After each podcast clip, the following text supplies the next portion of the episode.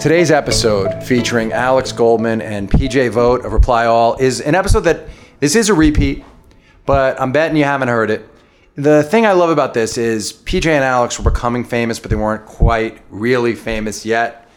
I had noticed how great their show was. I was fascinated by their partnership. They were becoming popular. People were starting to notice.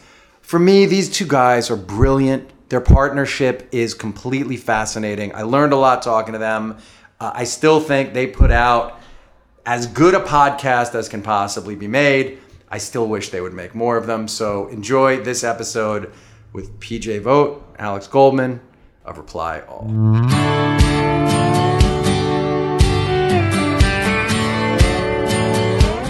Hey, this is The Moment. I'm Brian Koppelman. Thanks for listening. I'm here with PJ and Alex, who are the creators, hosts of really one of my favorite podcasts, Reply All. And we're just geeking out on The Hold Steady for a second. PJ loves The Hold Steady, as I do.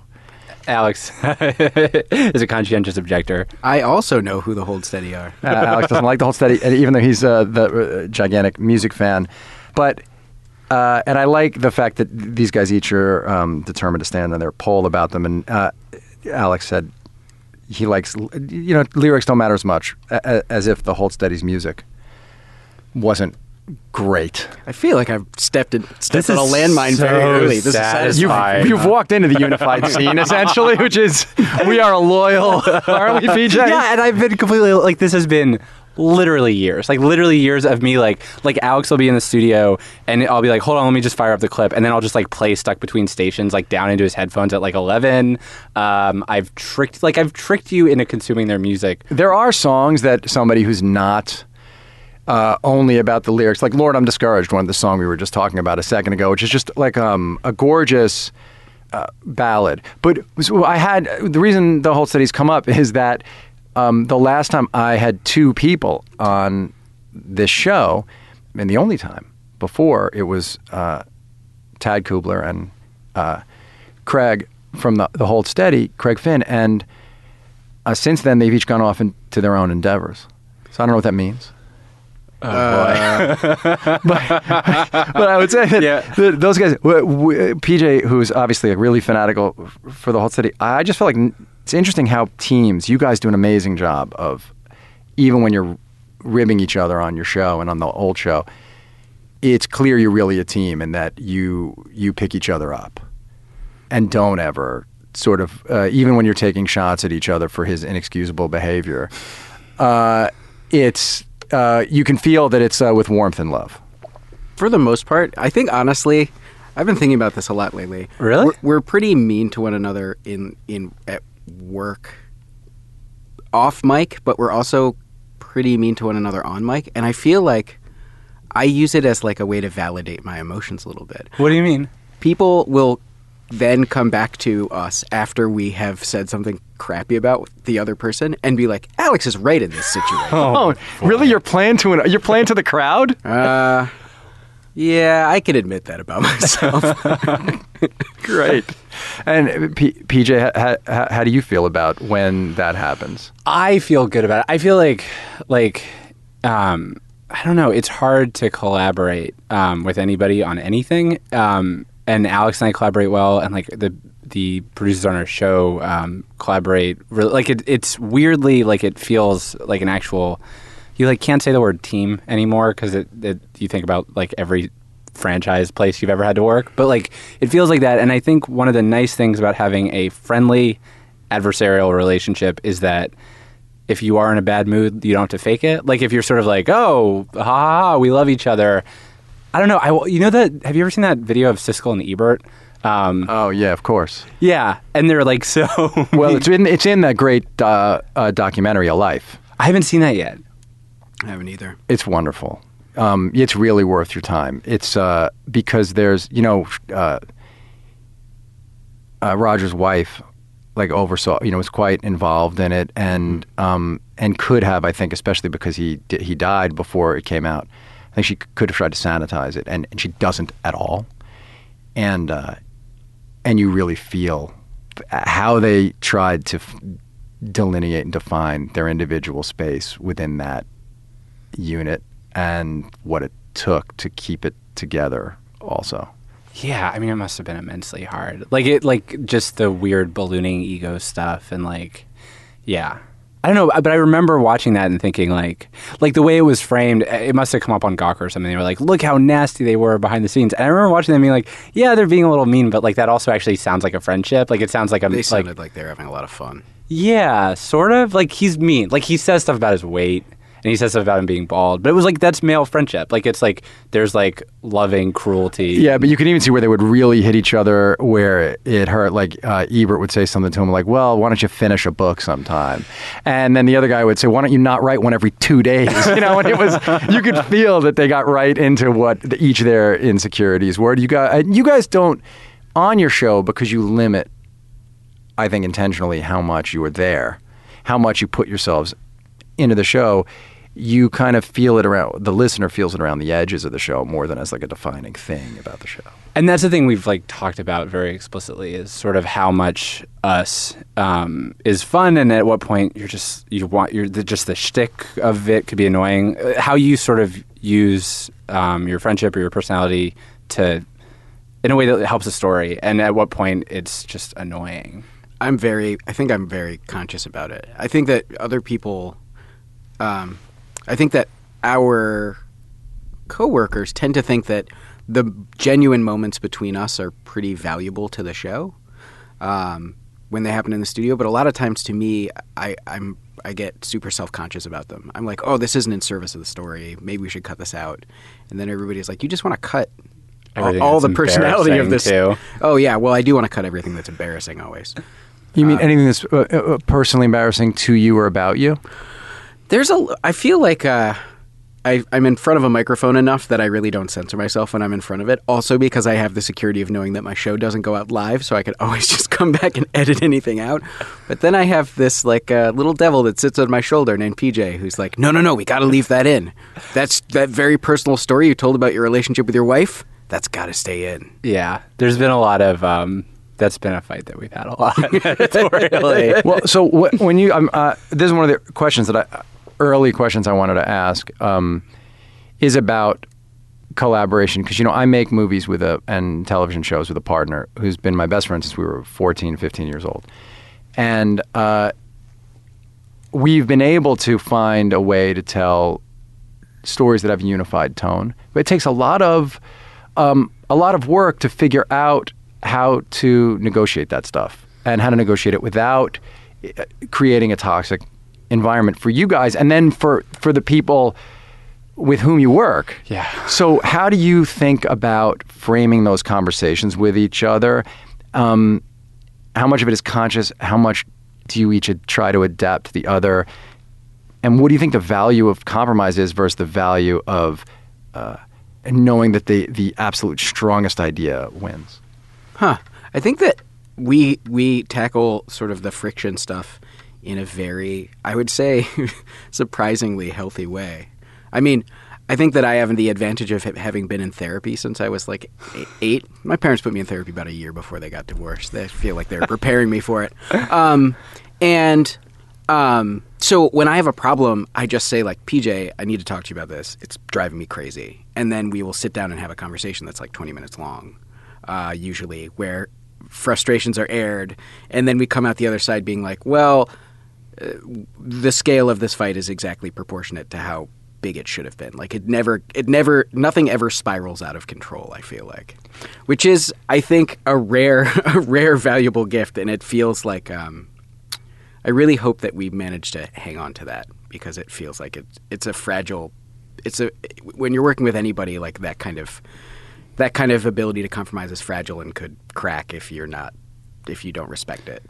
Yeah, and I think like editorially something that I've heard us doing, and Tim Howard, who's our senior producer, doing, and Shruti and Fia, who are producers on our show, I think people are good at saying, you know, at being willing to lose some fights and not all fights, you know, saying like, I feel 80% about this edit. Like I will fight you until, you know, you get too tired and go home. And this one, like, we had an edit on yesterday's story where it was like, I felt like I was like making it hard at the end. Like I had stuff, but I was trying to say, you know, this one, if if the room feels it, then who cares? Then like, then we should do it. But if not, who cares? And like, this one actually feels really like, I think there's a good sort of battle choosing all around. And we also, I know what my biases are story-wise, and I feel like I know what your biases are story-wise. And so there's a little bit of, I know I'm going to say this, so take that with a grain of salt or whatever. Mine are to over-explain everything for pages and pages and pages. To give things terrible titles. Oh, that is all you. Yeah. So I found something really interesting in the one that was supposed to have come out yesterday, and I refuse to acknowledge that it came out yesterday. That's fair. That's fair. Because it didn't. And which is a weird thing, you know, when you have a podcast audience and when you're a podcast fan. I don't know if you guys are still fans of podcasts, yes, or if it's been ruined for you by doing it. I love them. That's why I do this, because I just love them. I love great podcasts, and you know, it's maddening if it's a Wednesday and your podcast is not ready for either of my subway rides. It feels like you have violated. It does feel like you have violated the Salinger agreement of the woman on the porch listening to the game. It does feel like furious every week. Yeah, I do. Oh, well, no, now I just know it's the Thursday thing, unless I bump you for startup. But I did want to say about this when I was listening to the show. I was annoyed at the beginning of the show because, and I understand this. Someone references de Blasio, and you say, the mayor of New York. He said it, and I thought about this one. Then you. I want to hear this. And then you guys say, so essentially, the president of Ecuador. Yeah. Mm-hmm. The president of Ecuador doxed this guy, and then you don't explain doxing. Yes. And I really was like, now I know that people who listen to your show know what doxing is, but I'm going to assert that people who listen to podcasts know who de Blasio is. And for 1 second, I felt like I was in an episode of Mr. Rogers. And I was like, it felt to me like something you would never have done on before you were, when you were at public radio. Oh, totally. That's such a Bloomberg note. Yeah, that was totally an Alex Bloomberg note. Yeah. And I could show you the email where he... and it really... I would just... And so my question is, so, okay, as a listener of your show who doesn't know anything about how it's made, that struck me as not in the tone of what the two of you guys create. So how does that happen? And then how does that... When you then hear from a listener like, oh, that...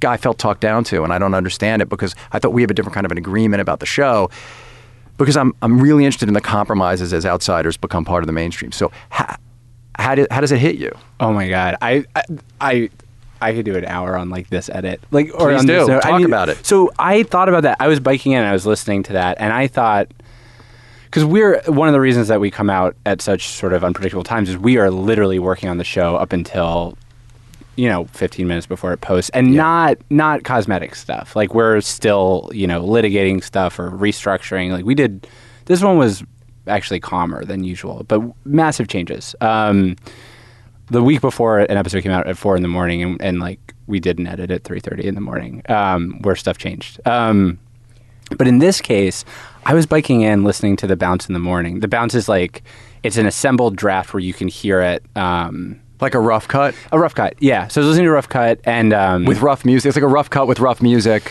Yeah, and you know that the levels are all funny, people's volume's wrong, and maybe some of the pauses are weird. You're not listening finally, but the ideas and the sentences and the music should be there. And so I thought that the de Blasio thing was interesting... I thought we actually would have gotten away with it if you had just said the mayor of New York. And if you'd said it in that sort of offhandy, like, we all know who it is, but I'm just saying it. And because it was a full sentence, I was like, we're over-explaining. But we're in this weird moment, I think, for us, where when we started TLDR, we really thought we were making something for 100 people. Yeah, we didn't think anybody was going to pay any attention to it. And the whole premise for us of what would be fun about it was that we could start every interview on the fourth question. We didn't have to do setup. We could just assume a huge body of knowledge for anybody who cared enough to listen. And the lucky thing for us was that people who were less internet nerdy than us really liked it. And so we've sort of had this continuing problem of like how much do you explain? Like, where do you assume knowledge? Where do you say this actually might fly over people's heads, but it's okay because it's not that important, or people should be able to get it from context.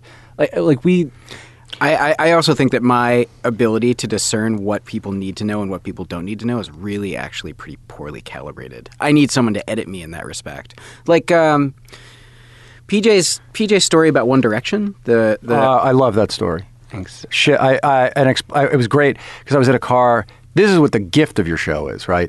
Is I was at a car last night going to this concert, Craig Finn, Jason Isbell, with my son and one of my best friends. One of my best friends is a guy in his 50s and much older than I am. And my son's 19. And I was explaining shipping to I used shipping. I wasn't explaining it. I used it. I said to my son, "Oh, you were shipping them really hard." And we then went on with it was about Stan and on Mad Men. Elizabeth and I said, everyone was shipping them so hard that obviously Matt had to do that. And my son was like, "All right, that's the coolest. I can't believe you just said that." And then my friend was like, "I don't understand that term." And I just totally played it off, not like I learned it from your show. And then I told the whole One Direction story. That's awesome. But so you were going to say, so liking that episode. I was going to say, that episode I didn't want to do because I was like, everybody knows this story. Why would we tell this story? This is just common knowledge. Everybody knows that One Direction fans think that there is this conspiratorial homosexual relationship between these two members of this group. So that is, I think, the easiest piece of evidence that I can point to that, like, my ability to discern what information the audience needs and what information the audience doesn't need is poorly calibrated. But these are sort of two different conversations, right? There's the macro and the micro in terms of, like, you're talking about then, is this whole story old news versus once someone has buy-in and they're engaged in listening to a particular tale that was about politics, the internet, media, and if someone had buy-in that they were interested enough to be in, and I'm just, all I'm saying is what I heard was this compromise, not knowing you guys, not having read a lot about you, only being a fan of the show. That thing jumped out at me, and I thought, this is why I'm excited to talk to these dudes, because I don't understand how doxing goes by. And they're trusting the audience, and de Blasio gets explained. And I think I'm not sure it's as simple as what you're saying about. I think that I don't know. Is that really your most honest answer, that you don't know, or is there a sense of trying to weigh how to continue to grow this thing? Like that just strikes me as a business decision. Oh no! Or that was I was not calibrated to be like, well, I should explain who this is so that a wider audience can, so that this can be accessible to an audience in Australia. I put that in because Alex Bloomberg said, you should put this in. And generally, when people give me notes like that are like, explain a little more, I tend to go with them.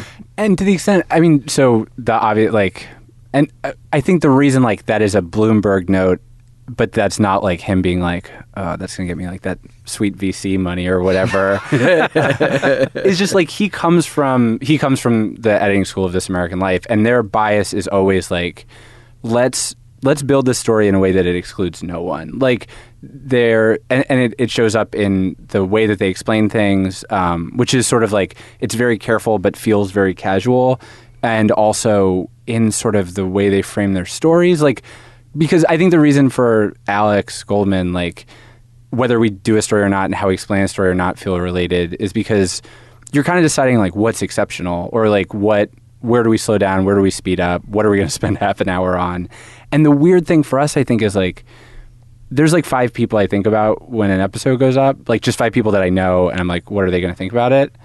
I have no idea if they're a good stand-in for our audience at this point. Like, we don't know. But if that's your story, I'm so glad you said that. That is actually a question I wrote down. Like, who's the audience member that who are the people you're making the show for? But because I came to TLDR late. I really didn't hear of you guys till you were going to do Reply All.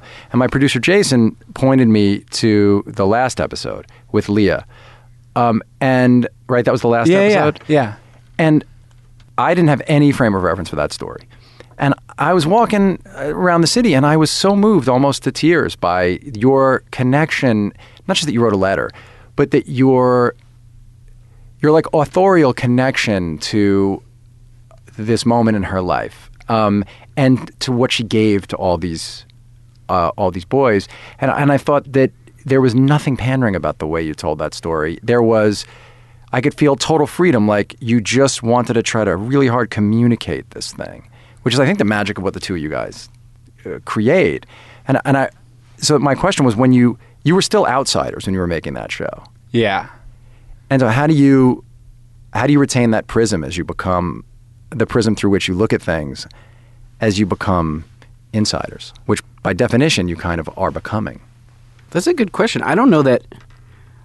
The only thing that has changed really, well, there's a lot has changed, but I'd say that the main thing that's changed in terms of the composition of our episodes is basically like we've been given permission to be more ambitious and try things that might not work. I don't think, I'm always thinking about like, how is this moment engaging people? Like how is this particular moment going to engage people? How am I delivering information to get for maximum impact? And like, that's why we make, I would say, you know, between 250 and 500 edits to a script before it's actually finished.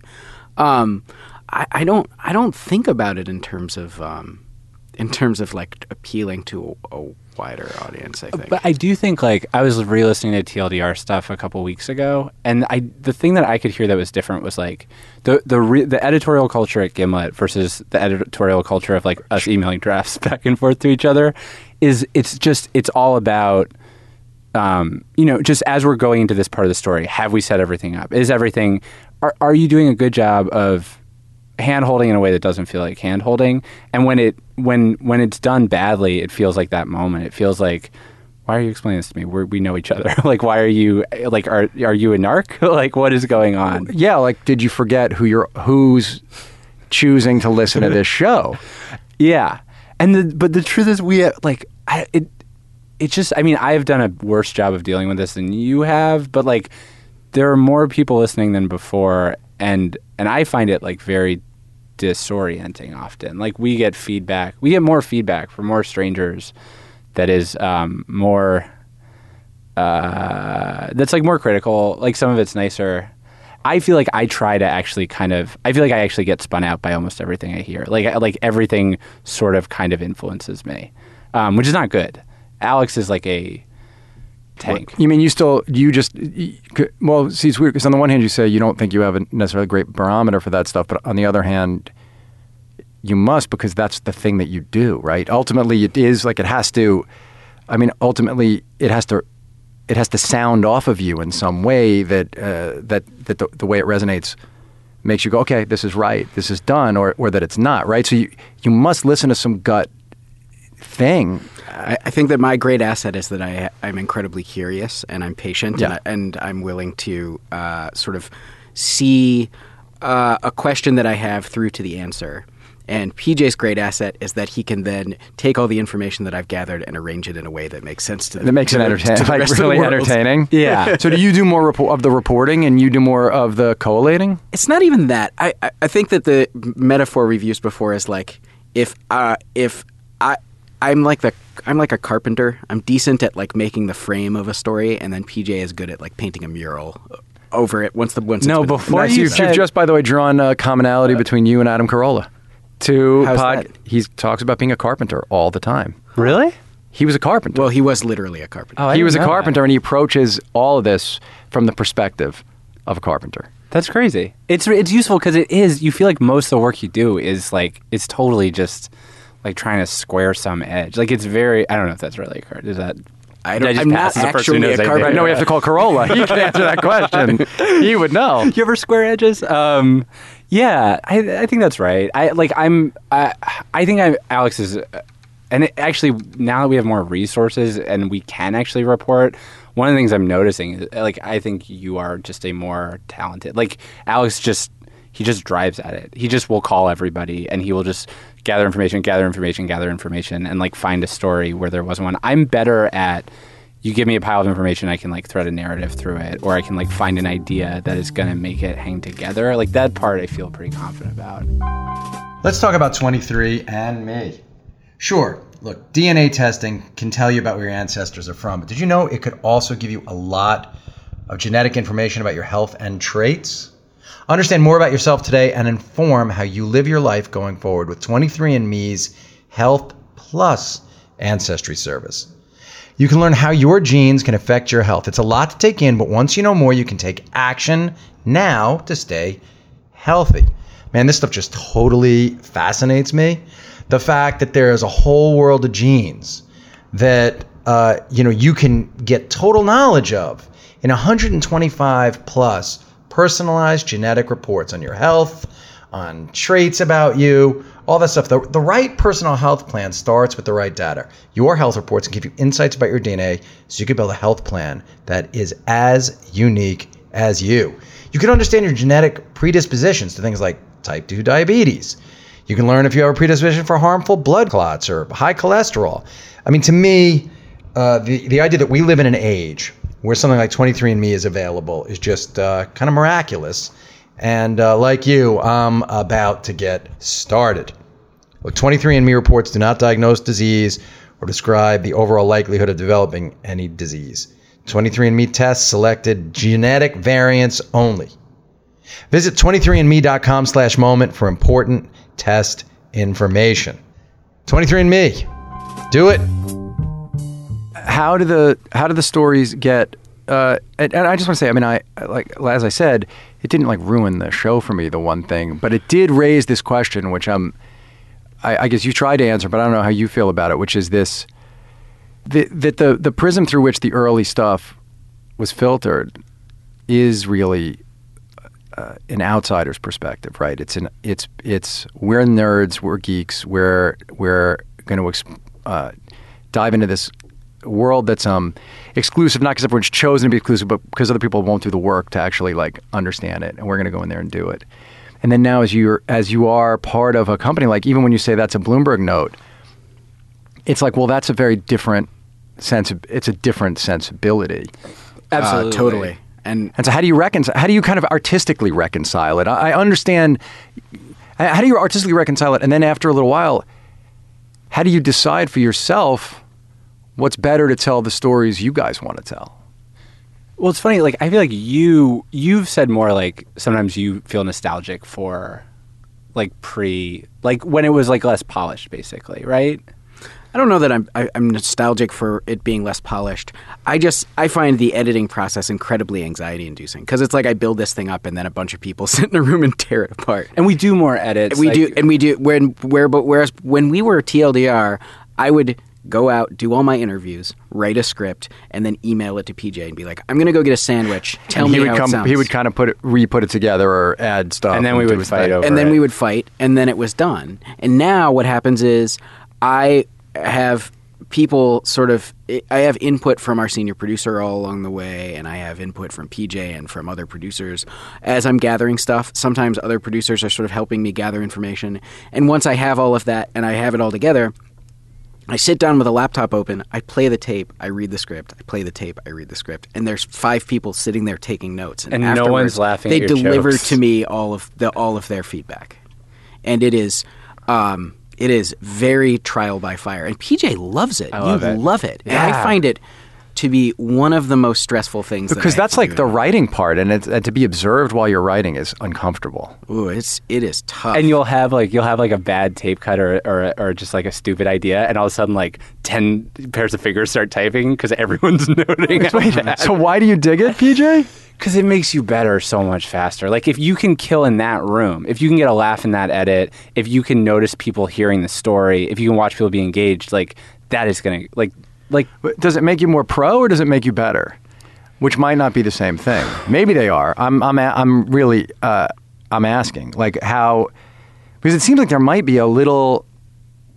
It's not... There's not... I can see there's not tension. In other words, you guys respect and love these people. But there is a... I guess what it is that it seems to me you guys are still on this huge artistic growth path. Definitely. You're really finding your voice, and it gets more and more.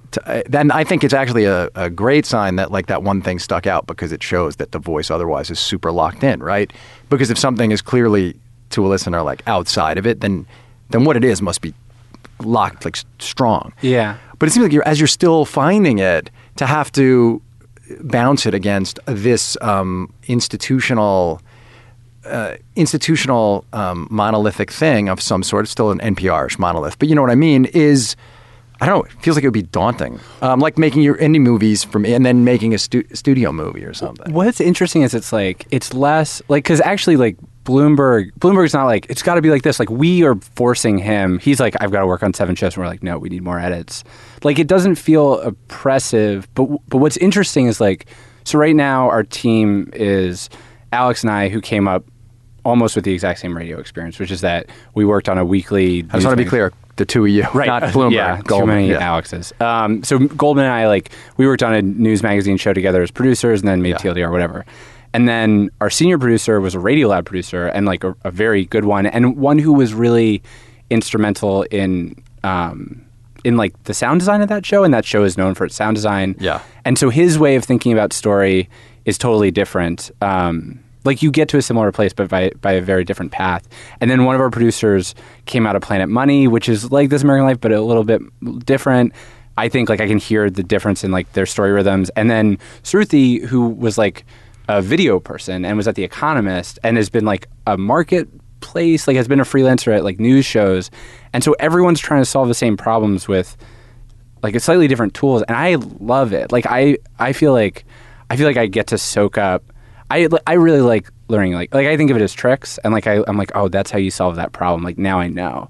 And the other thing is that we have to produce way more radio than we used to have to, which is daunting, and like I don't sleep. Right. I was gonna say you're like pretty, like, in the therapeutic term, like you're pretty actualized. And I was gonna say in many ways, except the fact that you didn't visit his kid tells me you're totally not actualized as a human. No. But like as an artist, in a way, you are actualized enough or comfortable enough that you can handle it. But I relate to it because we're in this TV show that my partner and I are making now, because of the nature of what it is, we had to hire our writing staff. And usually the two of us are in a room creating this stuff. And even as directors, we're planning everything that we're going to do. So we're collaborating with actors and with people who work with us. The piece itself is very far along by the time we bring people into it, collaborators into it. In the editing room, we have a very long time, and even you're working with an editor, you know, we're really making those decisions. And with the first couple of weeks in the writer's room with the writers, I found that Dave and I were so conscious of these other voices and actually of not shutting them out, that it almost shifted and made us too polite to one another or not quite ready to, like, there was like between... You know, normally there's just no interference between the two of us, and then suddenly there's like other voices and things to navigate, and it's hard. We figured it out, and we found a way to, I think, it really make that process great. But it seems like it would be challenging. It's something that I think is interesting. So Alex and I, like, the way we became friends was that we worked on the media. Yeah, walk me through. How did you guys meet? So Alex was an intern. I was an intern. PJ was a per diem. Which is a temp. I'll come to this. I know I want to hear exactly this, but I think it's a good moment to talk about, because as you guys know, the premise of this show is that people who accomplish remarkable things, like, process these high and low moments differently, and what I call inflection points, like moments of transition in their lives. And I think yours in particular is really interesting in that you know, making the decision to. And why don't you take us through it? Because I don't know that everybody who listens to your show knows how you had, I think, a similar sort of, I don't want to say crisis, to the one I did when I turned 30, which was like, oh, I'm not really doing the thing I'm supposed to be doing. So can you talk about who you were in the moments before you got involved in narrative storytelling and then what happened? Yeah, definitely. I graduated from journalism school. I thought I was going to be the next Lester Bangs. I was going to be a famous music writer. And you and man, I read that book over and over as a kid, just over and over. And I moved to Texas, and I was doing music writing for a little while, and that sort of petered out. I was working at a state school for the mentally disabled for about a year and a half, and then I moved to New York because basically for my wife, and I moved to New York with no money and no job, and $10,000 of student loan debt. So I got a job. As an IT guy, basically. I got a job working at an IT company with a lot of artists and musicians, because that's how they pay the rent. But it was a job that I happened to just have a natural aptitude for. So something that I was like, well, I'll do this for a year until I figure out what I'm going to do with my life, then became 5 years. So I started working there in 2005. I worked there until January 4th, 2010. Well, so like let's pick a date, you know, in September of 2007 or 8. What did it feel like to like live inside your body when you were trudging to this IT gig? Like what was in your what did it feel like to be you then? There were some things about it that I really hated. I really hate wearing khakis and button-up shirts, and that was a huge part of it. Yeah, you don't want to dress like Dilbert. That's shocking. And interestingly, the vertical that the company that I worked for got into was art galleries, and like working for people who make millions upon millions of dollars. They just don't have any concept of how to like talk to other human beings. So there were people who were just unbelievably abusive to us. We were crawling under their desks trying to, plug wires in and things like that. So I found that... So that feels like it might be dehumanizing in a way. A little bit. At the same time, I got paid way better than I ever did in radio. But that's... I mean, you say that like with a smile because you were not happy. No, I was not happy. So... My wife, then my girlfriend, started saying to me like every Sunday afternoon when the notion that you're going to go back to work on Monday sets in, you just turn into a total asshole. Like you just turn into like the worst person to be around. Yeah, I mean this is my entire thesis is that when you stuff that stuff down, you become toxic to yourself and to the people around you. Everybody does. You can't help it when you're not chasing that thing that inner voice is telling you to do. You by shutting it down, you think you're doing it for the other people. Well, I'm earning money and I'm taking, but what it does is, it just it turns you into a dark, like a black hole in a way, right? Yeah, it was pretty bad, and so. I was just like, okay, on a lark, I'm going to apply for this On the Media internship. And if I get it, who knows what I'll do. I'm just going to apply. And I applied, and I got it. How old were you? I was 29. I love that. Right. 29, an age at which most people would say, forget it, dude. Yeah. Yeah. You can't met an age, because it's really important to know that we're only in 2015. This was 2010? Yeah. We're in 2015, and you are at a place where you're, at the... sort of cutting edge of new media and thriving and doing what you love to do. So this is just 5 years ago, 29, really at an age when a lot of people are saying, okay, well, this is my life for the next 40 years. That's crazy. I didn't realize how recent everything's been. Yeah, it's been a very... You guys have had some ride, incredible ride. But I got the position, and I went to my bosses and I said, I really want to do this. It's only going to be 3 months. They made it very clear to me that it was not a path to employment. If I do this, would you guys be willing to like support me through this? Am I allowed to do this? And come back to this. Wait, what do you mean support you through it? Support me as in like, will there be a job waiting for me? Oh, not will you pay me while I go? No. And my bosses, for as much as I didn't like the job, I really did like the people I worked for. And I just went and asked them, like, if I do this thing that almost certainly will not guarantee me any kind of employment, can I come back? And they said, no. And then I said, well, I'm sorry, guys, I have to go do this. And they said, we'll give you a $14,000 raise if you stay. And so I was like, fuck. And then I went out into the hallway and called my girlfriend. Now my wife. And I said, they just offered me a $14,000 raise. And she was like, so what? Who cares? You feel you're miserable. Why would you stay? What percentage of your income was that? What percentage increase would that have represented? I don't know, 20. Right. 20, I figured, yeah. 25. Right. So here's a 25% pay increase. And if you get a job in public radio, like as a temp, you're going to make like the equivalent of like $30,000 a year with no health care for a while. Yeah. Oh, no, I know. Because my producer, when he came to get in it, he started getting an internship. And it was before our TV show was greenlit. So all he was getting was like... basically minimum wage, like I was like, I'll double minimum wage for a certain number of hours a week. And he had come off of Planet Money, and he was like, oh yeah, that's no different. That's basically just exactly, like I thought I was, I just totally offering him something so horrible. I was like, I know you probably can't even do this. And he was like, oh no, that's perfect. Yeah. So...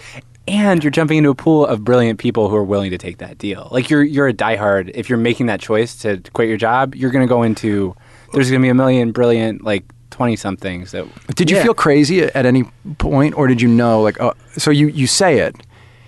Do you have anything saved at that point? Do you have any, like, do you know how you're going to I had a little yourself? Money, and I had a friend who owned a moving company, so I knew I could be a mover. Oh, you knew you could pick up work. Yeah.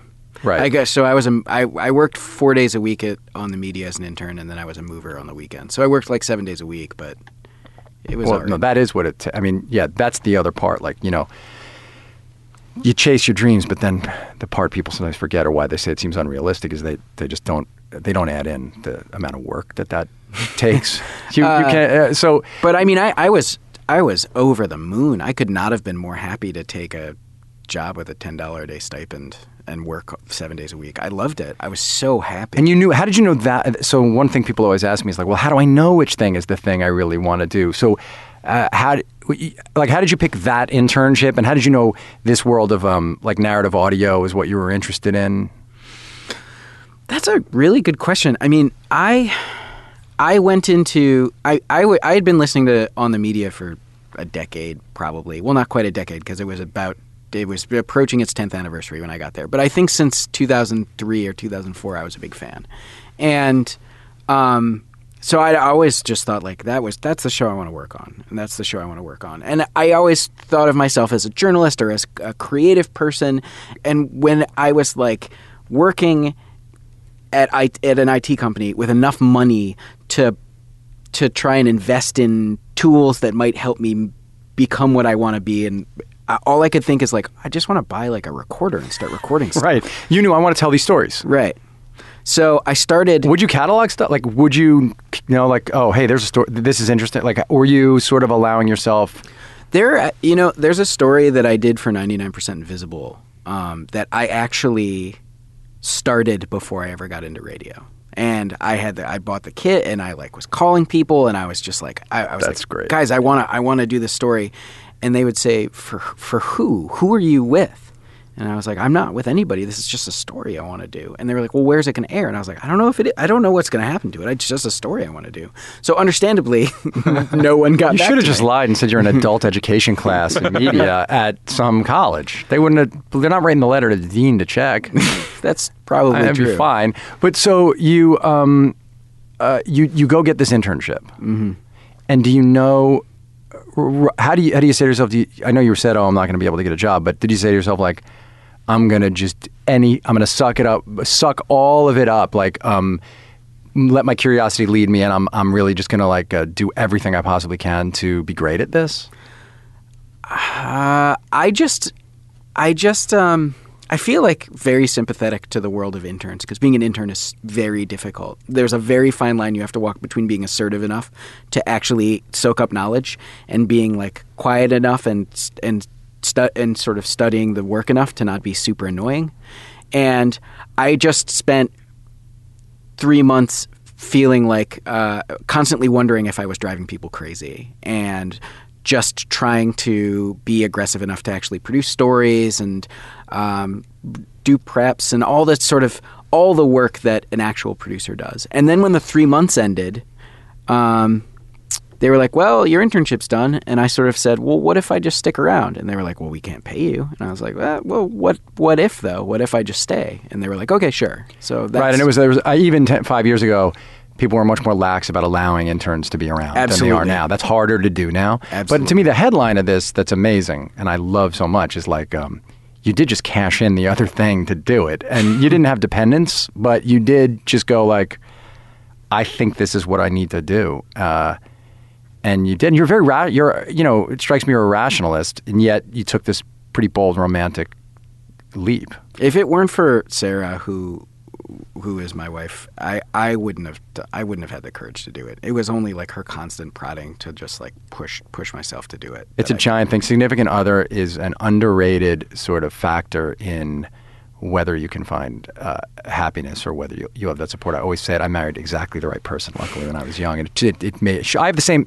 I don't know if you. I have the exact same story. I was the same age. I didn't have to abandon my other thing, but 29 and my wife was like, mm-hmm. What the hell? Like, you have to do this now. That's exactly when I started doing it. We wrote rounders right then, like at 30, because at 29, it was like, I have to go and change my life. So I relate to it completely. Well, you know, my dad, who I love very much and who I consider to be pretty sagely and full of good advice, was like, don't do it. This is a terrible mistake. You're about to quit a very well-paying job to go do something where there's like no guarantee you'll have a job in the future. So, I mean, that if it weren't for her, that was the only voice I would have heard, basically. And I wouldn't have done it, probably. Wow. Yeah, often people don't. You know, Jessie Klein, who runs... Do you know Jessie? Because she's done a bunch of... Do you know her? She's a comedian. She's really... Yeah, I know. And she runs Amy Schumer's show. She's like the executive producer of Amy Schumer's show on television. And she got offered, when she was an executive, in just a regular job, she told a story on this show, but she got offered to a job on the writing staff of David Letterman, a 13-week contract. And she called her dad. And she said, I was offered 13 weeks on Letterman. And he said, is there benefits? Is there going to be insurance? And she said, no. And he's like, but your job now is steady. And she said, yeah. And he's like, I wouldn't take it. And she passed. Oh. And the PJ's face is great. It's the worst story. It was the worst story that's been told on my show. And it chilled me to the bone. And then it took her like 2 more years or something to finally figure out to start going and doing comic and going, oh my God, I just passed up my entire life's thing for the steady paycheck. You're like in... Yeah. Miserable, right? Yeah. Because I think the reason people make choices like that, which are risky, is like, because it hurts so much not to. And so the idea that the train would come and you wouldn't get on it. So, all right, you come to this to do On the Media. Mm-hmm. And are you there already? Yeah, I was. So I. And how do you get there? Mine isn't that good. Alex's is good. I knew I wanted to do radio pretty early, and I was like a weird kid where I would have these swings between wildly overrating myself and having no confidence. So I'd apply to be like a Harper's intern. And I was like, yeah, here's a thing I wrote for the school paper that's like not good, and they wouldn't get back to me. Like, I don't know what's going on with that. But then some part of me knew that I was not good, and then like wouldn't try for anything for a long time. But at some point, where'd you grow up? Haverford, Pennsylvania. It's like outside Philadelphia. 2 parents? Yeah, they split up like when I was like 13, 14. But they were like around. Which one of them kept telling you were great, but you secretly knew they were overdoing it? My mom. Right, I figured. Yeah, and my dad, who's like supportive, but has told me not to do everything that I ever should have done. So I worked really hard. I did like the college paper thing, and I got really obsessed with This American Life, as like a lot of people in radio have. And I applied to be an intern there. My CV had like some fiction in it, like the fact that I knew how to do radio. There was like a campus radio show that I supposedly produced. And you didn't? No. You did. It had nothing to do with the college radio station? No. For how long has he told you the story that he had? I don't know that we've ever discussed it. I just sort of assumed. Are you surprised at all? No, I'm not. And I think when you said you had some improv background, is that true? That is true. Are you sure? Maybe. I don't know if that is true. Well, yes, and he's also a liar. Yeah, right. Exactly. Well, because I knew, I don't know. I improvised. I improvised when people asked me if I'd ever done anything before. I said I had. They weren't going to let somebody in who didn't know how to use Pro Tools, but I was like, I can learn Pro Tools if they say yes.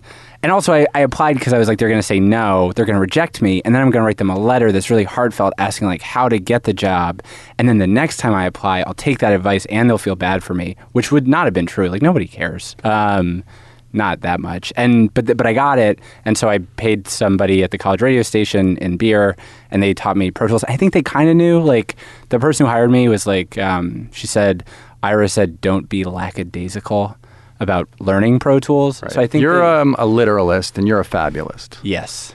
Right. Yes. Yeah. Oh yeah. Yeah. And that, yeah, you can, I was going to say pessimist, who is it? Like a question, pessimist, optimist. That's clear. You both have both that, but it's literalist, fabulist, in the storytelling and stuff. Yeah. And pessimist, optimist, it's like, actually that's sort of, we trade off, but I know where we are on each.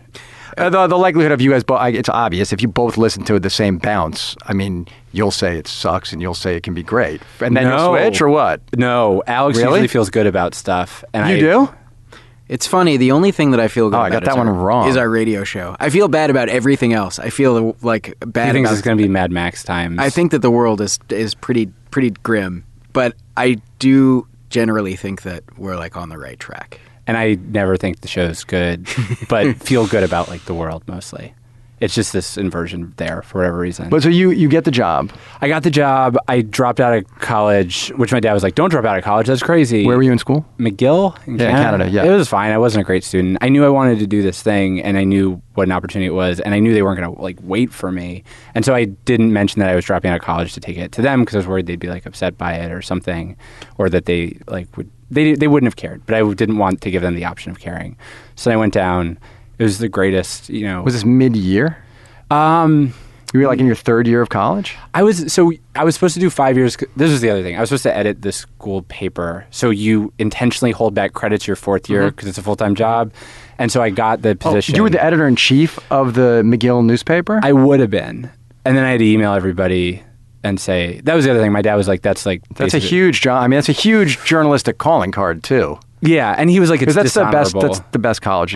People don't know. I'm going to do the de Blasio thing because a lot of listeners are here, which I'm just going to call over-explaining at any time on my show from now on. But McGill's the best college in Canada. It's like the Harvard of Canada. So you were that job as the editor of that paper would be a big journalistic calling card if you wanted to do something. But I would have been terrible at it. I knew I was going to be bad at it. I didn't like doing the kind of work that work was. Like, yeah, that's structure and organization. And news, like straight news reporting. And yeah, managing people. None of those things PJ has particular aptitude for. No. So I knew, and I went down and it was great. And I just soaked it up and I like stayed late and came in early and like went in on weekends and just like tried to watch everything. I don't know. That was really good. And then so how did you guys, so what happened where you guys came together and how did you meet? When you started, I didn't like you because I thought you were going to take the job that I was trying to get. Oh, that's fair. Because I was still like being auditioned or whatever, and you were willing to work for free. Yeah. Well, he was working for free. Right? Yeah. PJ and I were sort of the two lowest people on the totem pole when I got there, and I think that our collective anxiety at the quality of our work brought us together. Hey, your first day, did you go khakis, button-down shirt? Oh yeah. Okay, totally. I remember your like office sweater. Like you had like a professional office sweater, and then like you got comfortable and like dressed like yourself. How long did it take? Yeah, about a week, maybe. And then you were like, "Wait, I don't have to do this anymore." Well, the thing is that like, for those of you who can't see me because I'm on the radio, I dress like kind of a scrub, a t-shirt and jeans every day if I could, and I think that there's generally just a better fashion sense in public radio than I have. So I walked in and I was like, well, these people look kind of nice. Should I keep wearing this button-down shirt? Because it's a little nicer than a t-shirt. But after a week, I gave up the ghost on that. It wasn't worth it. But the nice thing, the reason I think I have less anxiety about like working with a bunch of people is that we backstopped each other a lot in that job. Like I had a lot of ideas, but was really scattered and I was like, it was not like, oh, these two kids are great. They're going to be great producers. And one day they'll make like a good podcast. It was like, we were both sort of trouble employees. And I think when you came on, especially, like I was really struggling. And struggling in what way? What do you mean? So your job would be come up with two ideas for interviews this week and then book the guest. And then for interviews that the host would do. That the host would do based on the thesis of that episode? They would say, no. Or just anything. Like I read a great article in the New York Times or I have this theory based on what I saw in the news. What if we did it? And I could come up with tons of ideas. Like I could come up with like 4 or 5 in a week, but I would always like basically leave some T uncrossed and... Oh, in a weekly show where everyone's really anxious, like nobody's like, "Great, you screwed up more things." Than right? No, that just actually makes them right. They just go, oh, you know what? I'm going to go to that person. She'll do that, and she'll kill it, and then I can forget this guy, and then that's an uncomfortable spot. And where were you at that time? In this, were you doing the same job? Yeah, we were all doing basically the same job. I mean, but you weren't leaving many T's uncrossed. No, but at the same time. I don't think that I was quite as good at pitching or as creative as PJ was. Right. I think that I remember early on we would send each other emails and I'd be like, "Hey, I know you're struggling this week. I have a pitch that will work. Pitch it in the meeting." So, oh, that's so cool. Yeah. Yeah. And so he would, we filled in each other's weaknesses a little bit. And so that feels... You were like Rocky and Adrian. You filled each other's gaps. Yeah. That's a little creepy. That's from the movie Rocky I, which came out in 1976. It's about an American sport called boxing. It's about, and it's a film about boxing. A film? Yes. And what a film is... pictures that are shown at 24 frames. We don't use film anymore. It's mostly digital. Now, a frame is... sorry that we de Blasio'd. Okay. Oh, it was worth it for that. I now want to go back. You know that someone's going to play No, No, Yes in like 5 years about what the term to de Blasio means. You know, that's what you guys should do. You should call Bloomberg in and play No, No, Yes about de Blasioing right now. You should put that on a show. It'd be so fun to... He wouldn't know. He wouldn't know, and he's so smart. It'd be so fun to... Yeah, shame him. And he's game for... If you were like a pod... to be shamed. If you said like a podcast host said that those people shouldn't have de Blasio'd. And then you'd be like, yes, yes, no. And then it would be great. And then we'd explain it to him. You could play the clip. It would be exciting for everybody. That's not a bad idea. Let's give it a shot. He'll take it with humor and aplomb. And he's been on this show, so he'll know. I listened. I liked that one a lot, too. I feel like I know a lot about that guy. And I feel like I learned stuff in that one. Yeah, I'm very interested in what I think the business that he's put together, it's really, I'm rooting so hard. Thanks. For it to win. So I know you guys are too, but I want to get to that, which is, so how do you decide, okay, I really like this guy, we're going to decide to really work together and try to put together a show? The two of us? Mm-hmm. There was a... Well, because we got to go there before we get to how you decide to leave and go to Gimlet, which I want to get to. There was a story pitch contest at WNYC. There was a contest for... A show pitch contest. Show pitch contest, excuse me. Anyone in the station, whether they were in underwriting or manning the listener services phone lines or a producer, could pitch a show. And they said they got something like 70 entries... we made it to the final 5, and then we did not win. The winner was Anna Sale, Death, Sex, and Money. Well, she came up with a hell of a concept. Yeah, she really did. No, I mean, she nailed it. Yeah. She did. And also she's somebody, I think, where they were like, she can do she can do that. Right. Yeah. That's, yeah. It's almost unfair that she's competing. Like, she could have just gone to them and pitched the show.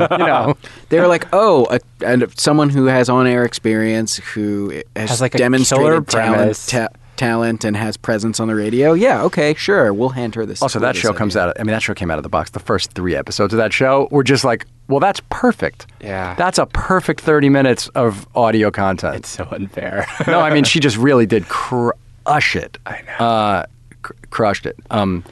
It's still really good, but that beginning, I mean, it's hard to sustain things, but the beginning of that show, because you can also feel she was able to stack episodes in the beginning. Right. Yeah. No, which is a different thing. No, I know. And we've never... Yeah. You haven't been able to do it. Never really stacked episodes. But, yeah. But we didn't win, and then our boss came to us a couple months later and said, hey, you know that thing you did that you didn't win? Could you do it with no money?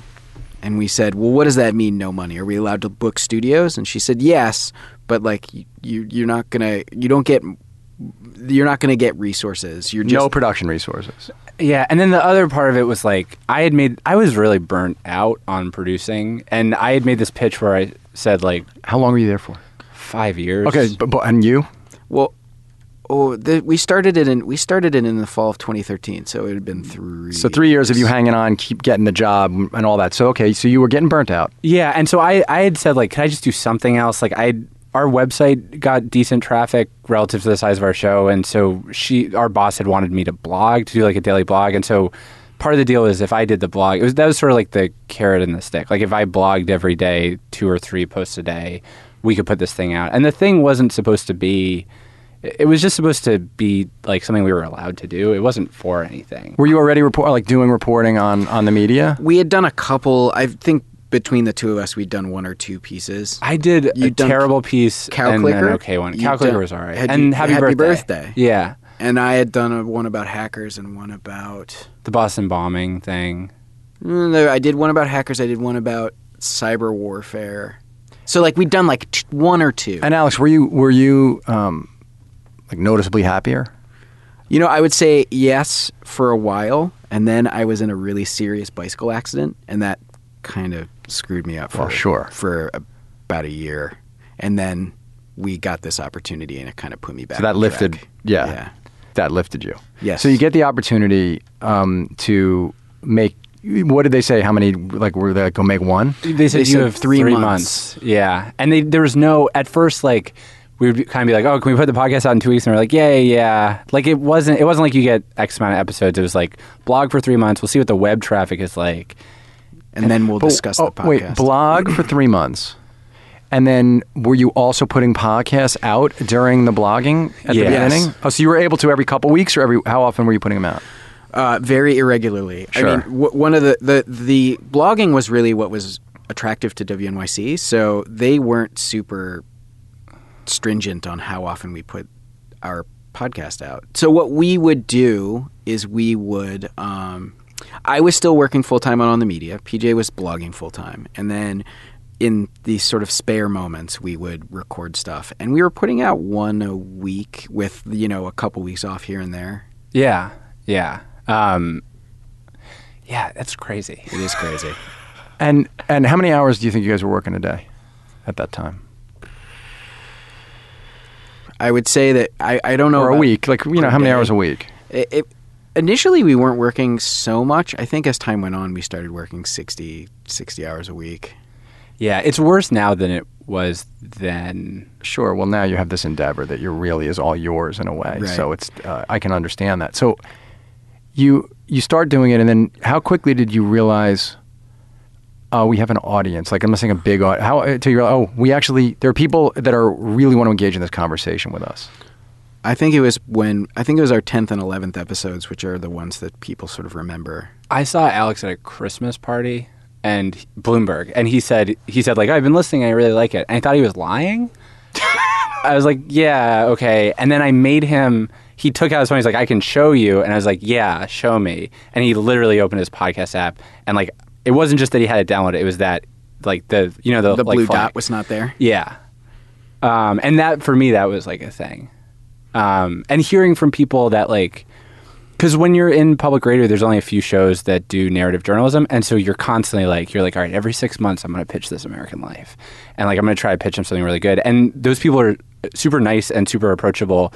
But you kind of don't, like, waste emails with the people that you're hoping to pitch because it's, you know, you're scared. And they started, like, friends of mine who worked there were, like, saying they liked the show. And when you guys came up with the concept for the show, and, you know, a show about the internet, did you know that it would be a Trojan horse for a show about human emotion and sort of human emotion processing the unknown or the different? The pitch that we had was ridiculous. The pitch was like, it'll be like a weekly, it'll be like a news show that will be responsive to things that are going on, and we'll put it out sometimes 3 times a week and sometimes not at all. And it like didn't make any sense. Like, the pitch was really bad. Whatever the show ended up being, the pitch did not suggest. So when we actually started making episodes, it just kind of became, because the stuff we wanted to do, like the first 3 episodes were like a weird prank and the person who was a victim of it, a guy who was like decoding his dad who had died, like jokes he left behind. And then the typewriter guy, the guy who became sort of a meme, and people really, really tore into him. And the guy who'd never used the internet. That was like where I started to feel like, oh, okay, like maybe we know. You found your voice and you knew what the thing you wanted to do. So how did you make the decision that together you were going to leave and embark upon this thing? You guys are both looking at each other like, are we going to tell the truth? You might as well. Nobody listens to this show. Doesn't matter. I've used that on people. Or the people who are still hanging in with us here an hour into the show, they like you already. It was like,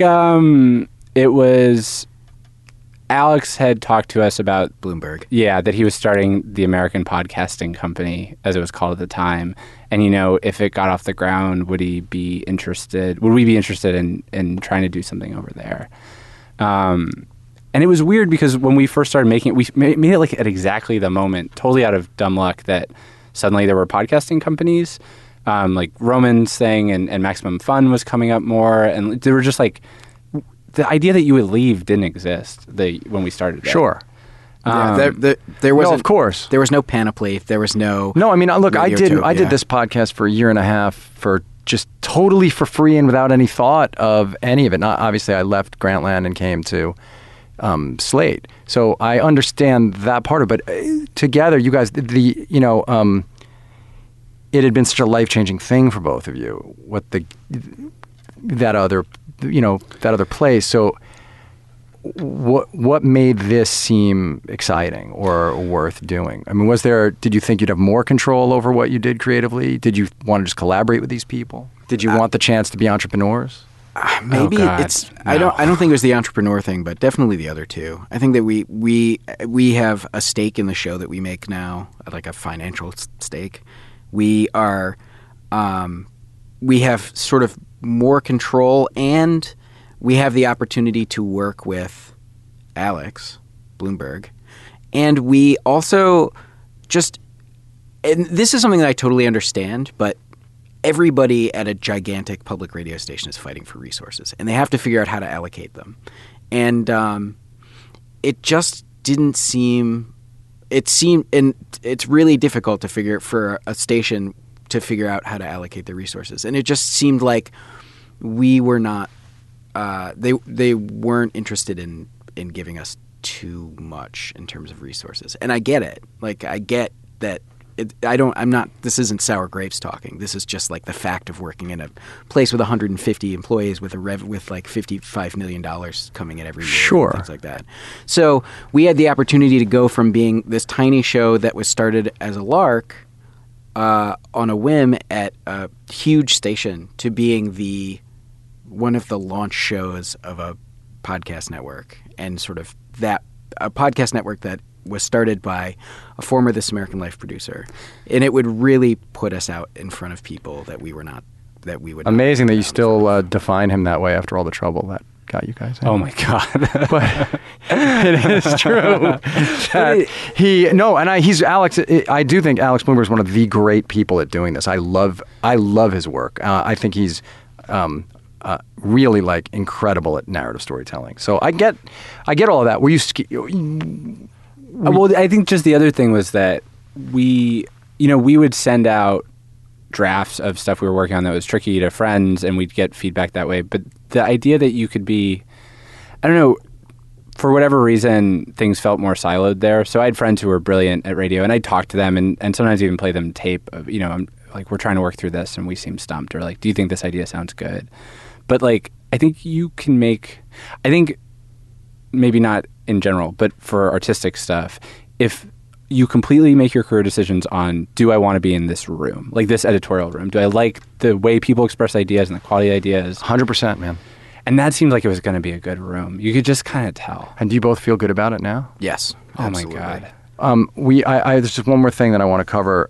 Do you guys, understand one another? So the running joke on the show during their ads was that Alex had a baby and PJ didn't go visit the baby for a long time. And, do you each understand the other's position in this? Cause I have some theories about it.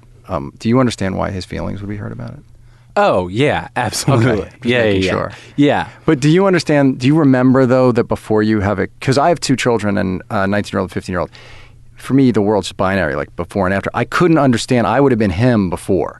So, like, can you understand why somebody wouldn't actually know, like, why your closest friend wouldn't really be able to kind of grok? You wanted to find grok, which comes from a Douglas Adams. It's Robert Heinlein. Oh, Robert Heinlein. Fine. There you go. Robert Heinlein. That was like a nerd lightsaber battle. That was great. No, he won the battle. I won the war, but he won the battle. Because I baited him into actually defining it. When what you should have done is let that be out there so I would get trolled. And now I won't. But can you understand why somebody who's single and doesn't have a kid? Absolutely. And it's not just that. It's like... I happen to have a baby at the most inopportune time in terms of our workload and the stress level.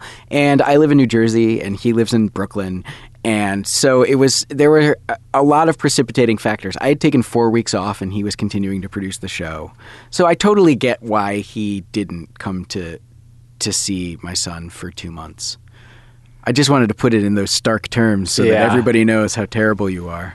Yeah, I was on the train and I saw a friend of mine who's really funny. He's a comedy writer, and he was like, "When are you going to visit the baby?" And I was like, "We're getting really good ads out of it." And he was like, "Sometimes you got to let the joke go." Yeah, you got to let the joke go. Well, we're going to let the joke go. I wanted to say, people, the episode, these guys did a two-parter recently. First of all, you should listen to all the episodes of this show. It's my favorite podcast right now, and it's invest in this two-parter. And I would just say, I'm going to recommend a podcast that's not theirs. You should do this podcast at the end, and then also do the Love and Radio episode about the Hasidic guy and Erev. I don't know if you guys heard it. Yeah, I think it's staggeringly great. Yeah, it's not. It's a couple months old, right? Yeah, maybe 6 months old, but it is. I try not to miss them. It's about, and it starts with an exploration of the Erev, and it's what like that means. It's like a radio producer trying to. She's like, I heard about an Erev. I'm trying to find the. But Erev. Then what happens is it's a phone call. All it is 3 years of phone calls between her and a guy like your guy, but who stayed in and is trying to understand the world beyond, and she's his only lifeline to it. It's a stunningly good half hour of radio. Blow your mind. Sounds amazing. Yeah. So but I will say that the way these guys are able to tap into, the way you guys are able to tap into emotion and take this stuff that could be intellectual and could be presented in a very antiseptic way. And, you know, I thought, like, I'm an atheist, culturally a Jew, and when the way you ended the second part of the two-parter with that song was, I thought, like, a glorious thing, and really just did the thing that only this kind of very old but now new form can do. And so, you know, please keep doing it. Don't kill each other, and don't. If I can just say one thing, being a slightly older person who's done this stuff for a long time, don't compromise when your gut tells you not to compromise. Other than between the two of you, don't listen to those other people. Don't know better than you. Yeah. They really don't. They just have some experience. They're really good at it. But, like, you two know what the show is supposed to be. Wow, that's deep. That's giving me a lot to chew on. If you could have heard the last week of us yelling at each other. No, you two know. Believe me, you guys know. And the one thing I hate is looking back and the times that I relied on supposed experts to make an edit that I shouldn't have made, as opposed to the people who I knew in that instance and I should have listened to. Those are the only things I regret. I've had big successes and big failures, and as long as the failures were because those things served the creative vision that Dave and I thought was right, I've never regretted them. I only regret them when I was like, I made that compromise because I thought that person knew and they didn't know. So, you know, that's it. Thank you. You can find me at Brian Koppelman on Twitter. These guys are on Twitter under their names too. He's at A Goldmund, AGOLDMUND. His Twitter feed is garbage. At PJ Vogt. Guys, thank you. Listen to Reply All. PJ Vogt, Alex Goldman. Thank you guys for being here. And The Hold Steady are really, like, one of the best bands in the world, aren't they, PJ? Yes, they really are. All right. Thanks, everybody. See you next time. Bye.